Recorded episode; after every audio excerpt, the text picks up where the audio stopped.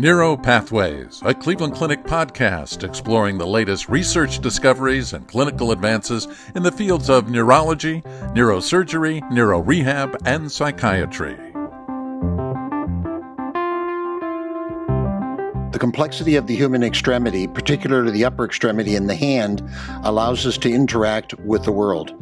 Prosthetics have struggled to recreate the intuitive motor control, light touch sensation, and proprioception of the innate limb in a manner that reflects the complexity of its native form and function. Nevertheless, recent advances in prosthetic technology, surgical innovations, and enhanced rehabilitation appear promising for patients with limb loss who hope to return to their pre injury level of function.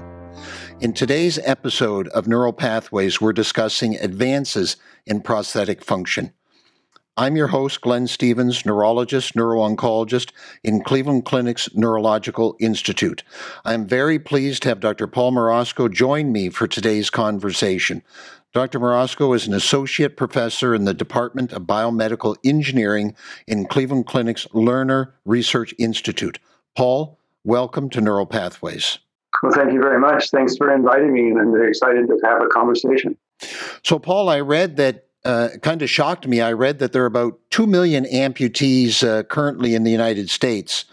Uh, and, you know, I grew up, uh, I hate to say my age, but, you know, I grew up in the 60s and 70s, and uh, Lee Majors was the uh, $6 million man at that point, and I, I suppose $6 million wouldn't get us much today, uh, although it was at that time. So, you know, back in the 70s, there was a lot of interest in all of this, but I'm sure times have changed, and I'm really looking forward to, to learning more about it today.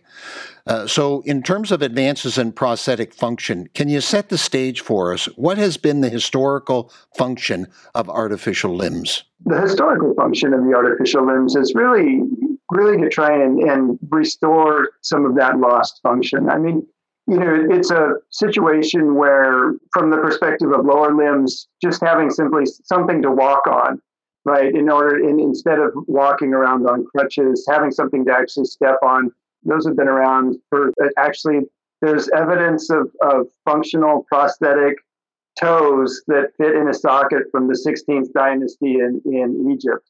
And so, you know, these technologies have actually been around for quite a while. And the interesting thing about it is these technologies, you know, they've settled on some of these early designs and they've essentially worked, you know, through through our history up until modern times you know, for the feet and for the legs, it's important just to restore something that stands and something that allows you to stand. The upper limbs are more complex, right? Because we actually we really engage in sort of bimanual manipulation with things. We hold things, you know, our hands are part of the expressive architecture that we engage with every day. Some people would argue, but you know, in general, you know, the upper limbs are, are a bit more of a complex system. And and upper limb prosthetics, you know, really eh, you know, early on from the 15th century, you know, there's been mechanical replacements for the upper limb, but mostly cosmetic and some, you know, basic, just kind of metal devices to hold things. Um, during the Civil War, the, the prosthetic technology started to evolve much, much faster. Um, we actually saw some some systems that you could actually manipulate objects with, cable operated systems, things like that. And in World War II, a lot of these upper limb designs really settled in and it's those things that we see every day on people you know typically you know you see them still out in public you see them in the clinic and it's these it's these body powered or muscle powered hooks that run on cables so they're called Bowden cables essentially bicycle cables and then you know during world war ii and, and afterwards myoelectric prostheses came on board and those were those were motor driven prostheses the bio, the body powered hooks are still used every day today. Myoelectric devices are used. And that's really where that's kind of the state of our workspace. Um, these devices are very functional and and people use them and they're relatively relatively inexpensive to fit and relatively easy to train with. And so that is our standard of care. Um, technology that really reached its zenith after World War II. So your research, I'm very excited to, to learn more about this. Your research at the Cleveland Clinic has been dedicated to modifying uh, what you just discussed, the standard of care for patients with primarily upper limb amputations. Can you elaborate on these developments with the new bionic system? Yeah, you know, it really boils down to, to control and feedback. Um, so one of the reasons that these that these cable operated and, and motorized limbs um, have remained the standard of care is because anything greater than just a couple of degrees of freedom, essentially an open, a close, a wrist rotation, an elbow flex, an extension, those, you know, once you start having to control those joints simultaneously, when you're left with what's called two site myoelectric control, which is essentially tapping into the electrical signals of the remaining muscles after the amputation um, you flex your biceps to get the arm to flex, and you flex your triceps to get the arm to extend. And then you have to go through state switching in order to be able to control each of those individual joints. So it's what you might refer to as a very oppressive control system, right? It's difficult to use an arm like an arm when you're when you're stuck opening and closing your hand and state switching and then rotating your wrist and then state switching and then flexing your elbow. And so, what the bionic technologies have done, what we really work on is providing more simultaneous degrees of freedom, right? So, the idea is that we can control multiple joints simultaneously, much more like a human arm works versus this sequential control that typical standard of care prosthetics use. And then the feedback is a is an entirely different workspace around that as well.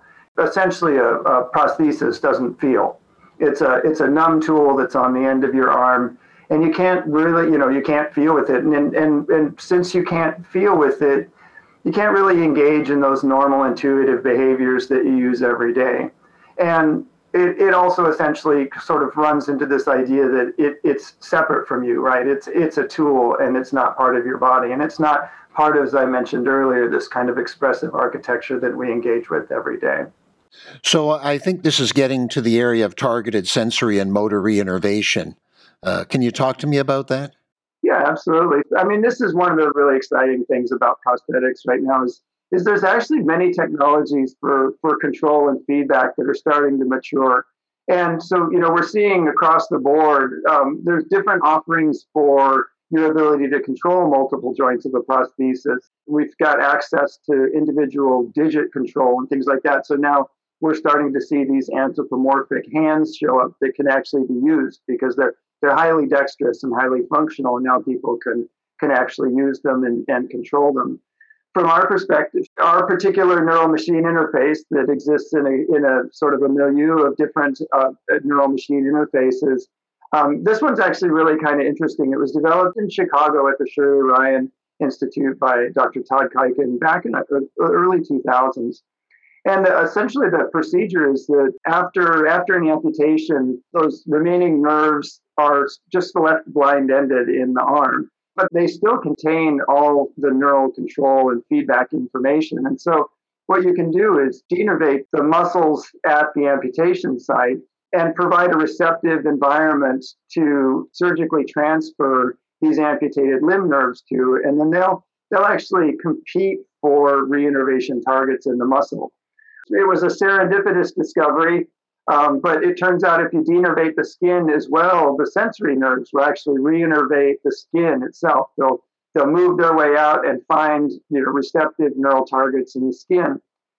And so what you end up with is a neural, it's a biological neural machine interface. And the, essentially what happens is the amputee thinks about moving their arm the way that they used to. That signal goes down the nerve, and instead of going to the muscles of the arm that it used to control, it now goes to reinnervated targets in the residual limb muscles. And then those muscles contract just like they did before they were amputated. Only now the contraction maps to that person's thought about how they want to move the arm, you know, versus its original function. And we go in with a computerized prosthesis and we read those, we can read those individual little contractions um, in different and nuanced ways to essentially intuitively control a prosthetic limb. So the way that it works now is the person with an amputation thinks about moving their limb, and then the, the computerized system picks up that movement intent and then it transfers it or translates it to the appropriate movement of the prosthesis. And it all happens simultaneously. So they think about moving, and the prosthesis responds accordingly. And then with the sensory side of things, since those those sensory nerves actually reinnervate the skin, and now it turns out they also reinnervate the muscles, which is one of our primary places where we work. When you get the feed, uh, essentially to get the feedback, um, we either use small little touch robots that touch the skin, the reinnervated skin, and then we map that to the digits of the prosthesis. So when the sensors on the prosthesis feels touch, the, the robot translates that information to a little robotic devices that push on the reinnervated skin. And then the amputee feels that touch as though it's actually their own hand. From the proprioceptive perspective, we actually can provide this is where it starts getting really interesting and exciting. We actually we leverage perceptual illusions of limb movement by vibrating the reinnervated muscle sensory receptors because your muscles actually have sensors inside them that tell you what your limbs are doing. And we go in and we actually use cognitive and perceptual approaches to essentially tap into people's perceptual integration system and then push in illusions of complex grip conformations. And, and so we, um, you know, my lab really works on cognition and perception. And we actually can provide these really highly detailed synergistic grip percepts of the hand closing into a fist or down into a pinch and all sorts of different stuff. So, Paul, it sounds a lot like mind control. I know. it's you know it's really interesting. It's actually using the mechanisms that your brain uses to feel and to perceive and to understand the world around it, and to really provide that information back in. And what's the time frame that you're looking at here to see this reinnervation? Oh, it's actually really rapid. It's it's a fascinating thing. You know, typically, you know, uh, uh, nerve regeneration is about a millimeter a day, um, and it takes quite a long time for you know any kind of a just a basic nerve injury to to heal. Um, targeted reinnervation is a different sort of a different animal um, since you essentially transfer these large limb nerves to a small denervated nerve stump. Um, and then there's a high level of competition that occurs at the reinnervation site, and they actually re- reinnervate very rapidly uh, much quicker, probably a third of the time of a normal reinnervation. And I'm curious, it, does it matter the hemisphere or the dominance, uh, left or right hemisphere?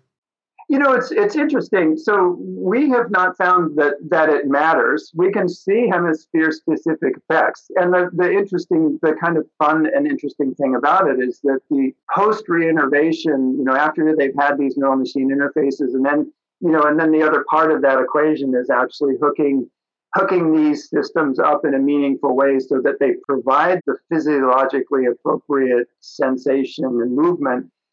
We actually see very typical type of able-bodied sort of, you know, uh, separations of function, changes in the way that the brain processes information from side to side, and it's it's very reflective of the of the original system. So, being a child of the 50s and 60s, you know, thalidomide was around that caused a lot of limbs not to form. Is this type of system just for those that have had an amputation? What if they're born without a limb? Could they uh, undergo this type of a process or no? Well, you know, that's, I mean, that's a really, that's a, a quite a deep conversation to be had to dive into to start with.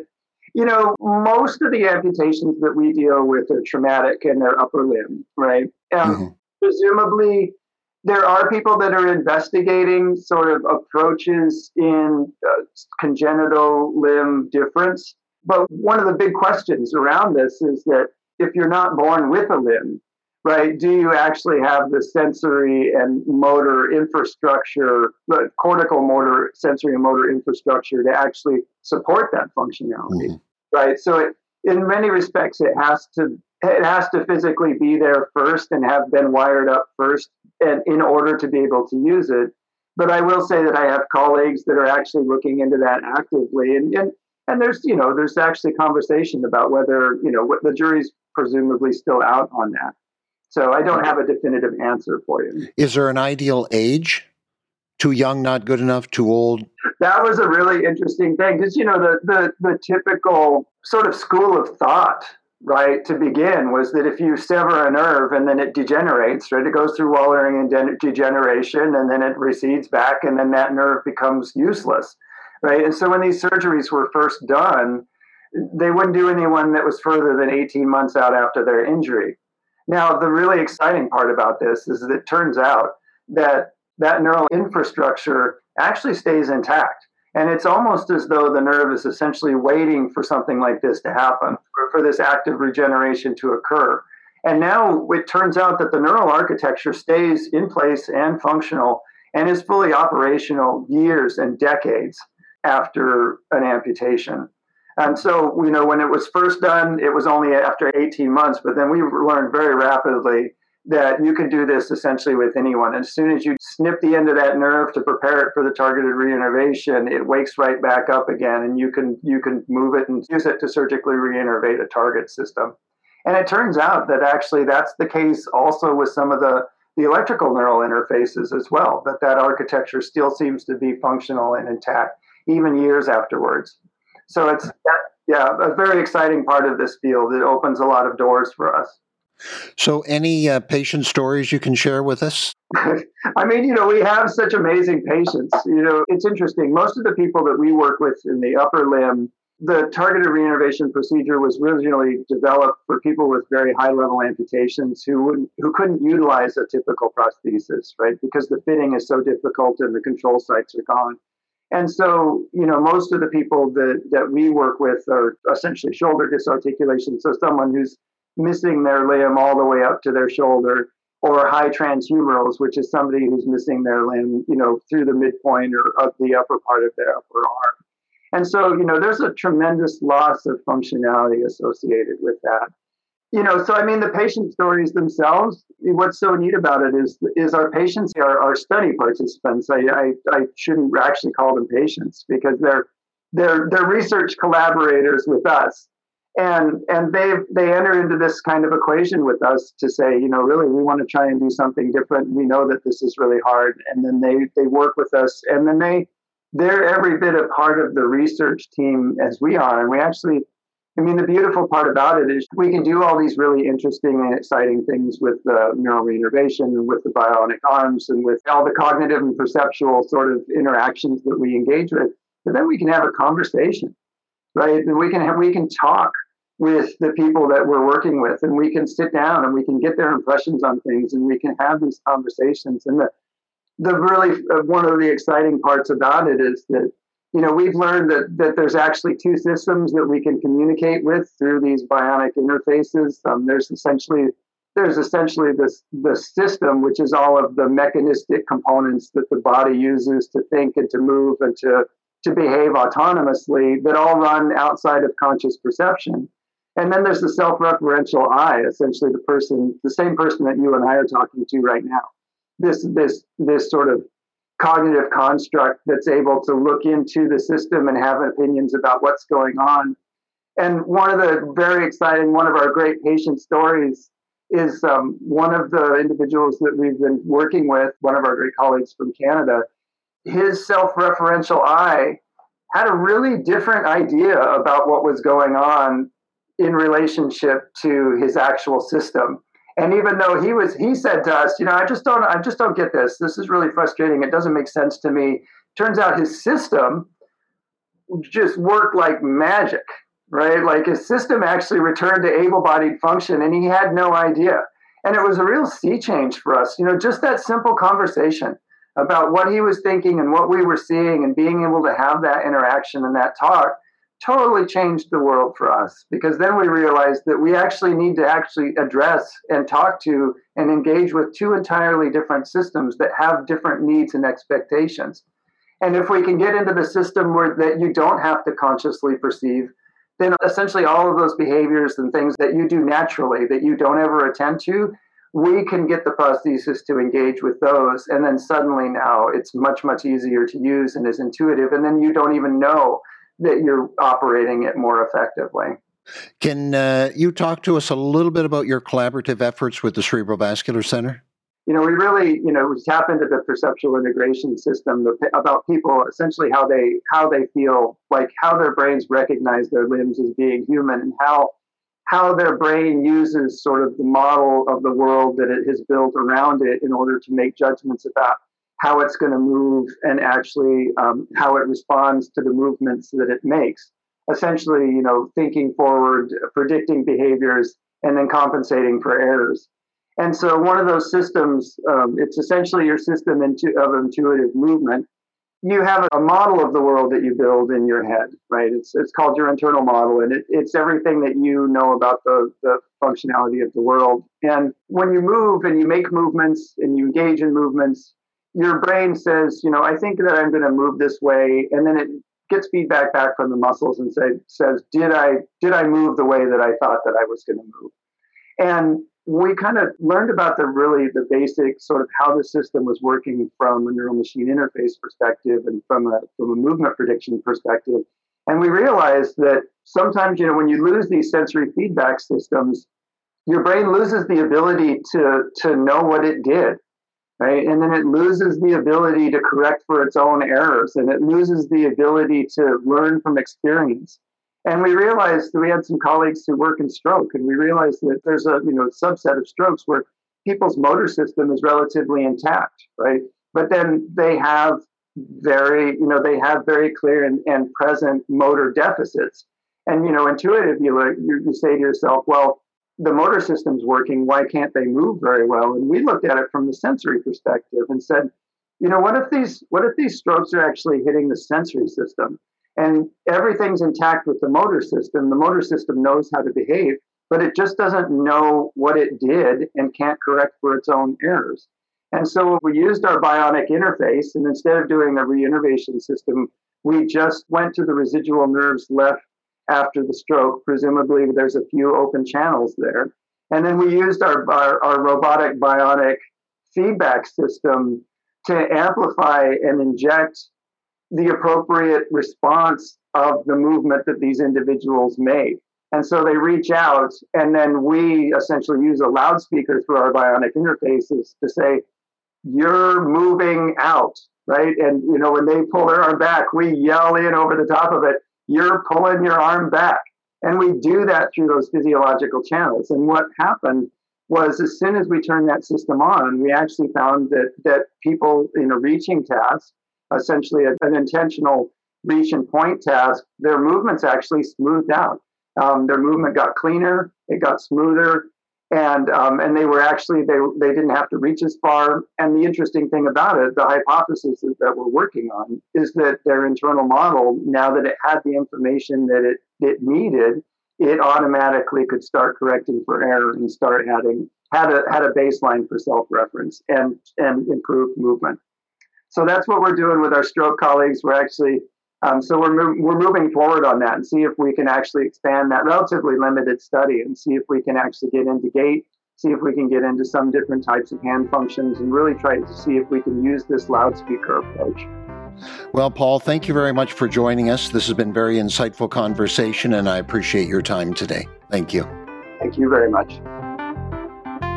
This concludes this episode of Neuro Pathways. You can find additional podcast episodes on our website, clevelandclinic.org slash neuro podcast, or subscribe to the podcast on iTunes, Google Play, Spotify, or wherever you get your podcasts.